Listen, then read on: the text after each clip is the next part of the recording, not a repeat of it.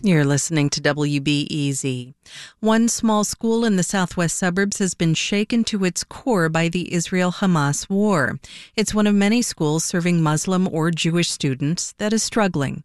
The schools had to confront hate, grapple with the pain of seeing their people killed, and at the same time try to make their students feel secure. WBEZ's Sarah Karp reports. Principal Tammy Ismail looks flushed as she walks into her cozy office one afternoon last week and takes off her coat. She's just coming back from the police station where she was fingerprinted. She looks at her fingers. I think I got most of it off. But you can still see some of the ink left. So she was the one who opened a hate letter sent to the school. It had vile words handprinted on white legal paper calling for the killing of her students. Sobering experience to be fingerprinted in hopes to find somebody who sent hateful letters and hateful rhetoric and threatening messages to my students in my school and my communities. I would do anything for my students to make them feel safe and secure. Ismail leads the first Muslim day school in Illinois, opened by Palestinian refugees nearly 40 years ago. When war between Israel and Hamas broke out last month, the leaders immediately realized they could be targeted. Doors were locked, shades pulled, children weren't let out for recess. Sarah Hawk is the mother of two girls at the school. They, they knew to you know take precautions because this community's been through this before. In, the post 9/11 months, weeks, it, it was kind of a, a sad acceptance. But that abstract threat quickly became real. A week after the war started, six year old Wadea Al-Fayoume was stabbed to death, allegedly by a man driven by hateful rhetoric.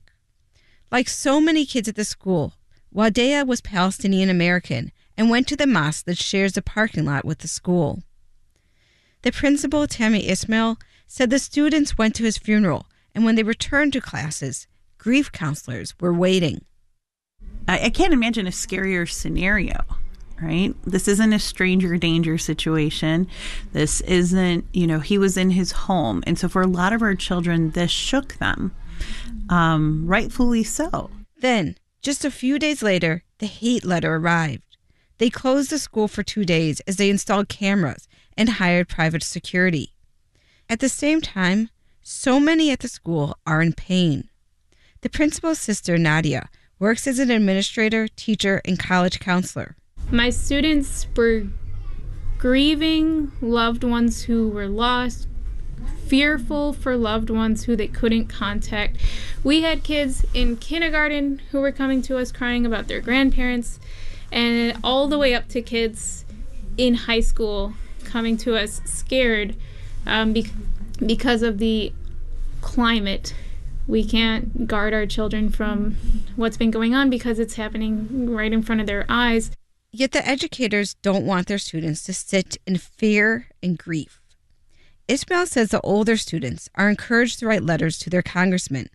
And so we're working to help them find ways to feel empowered.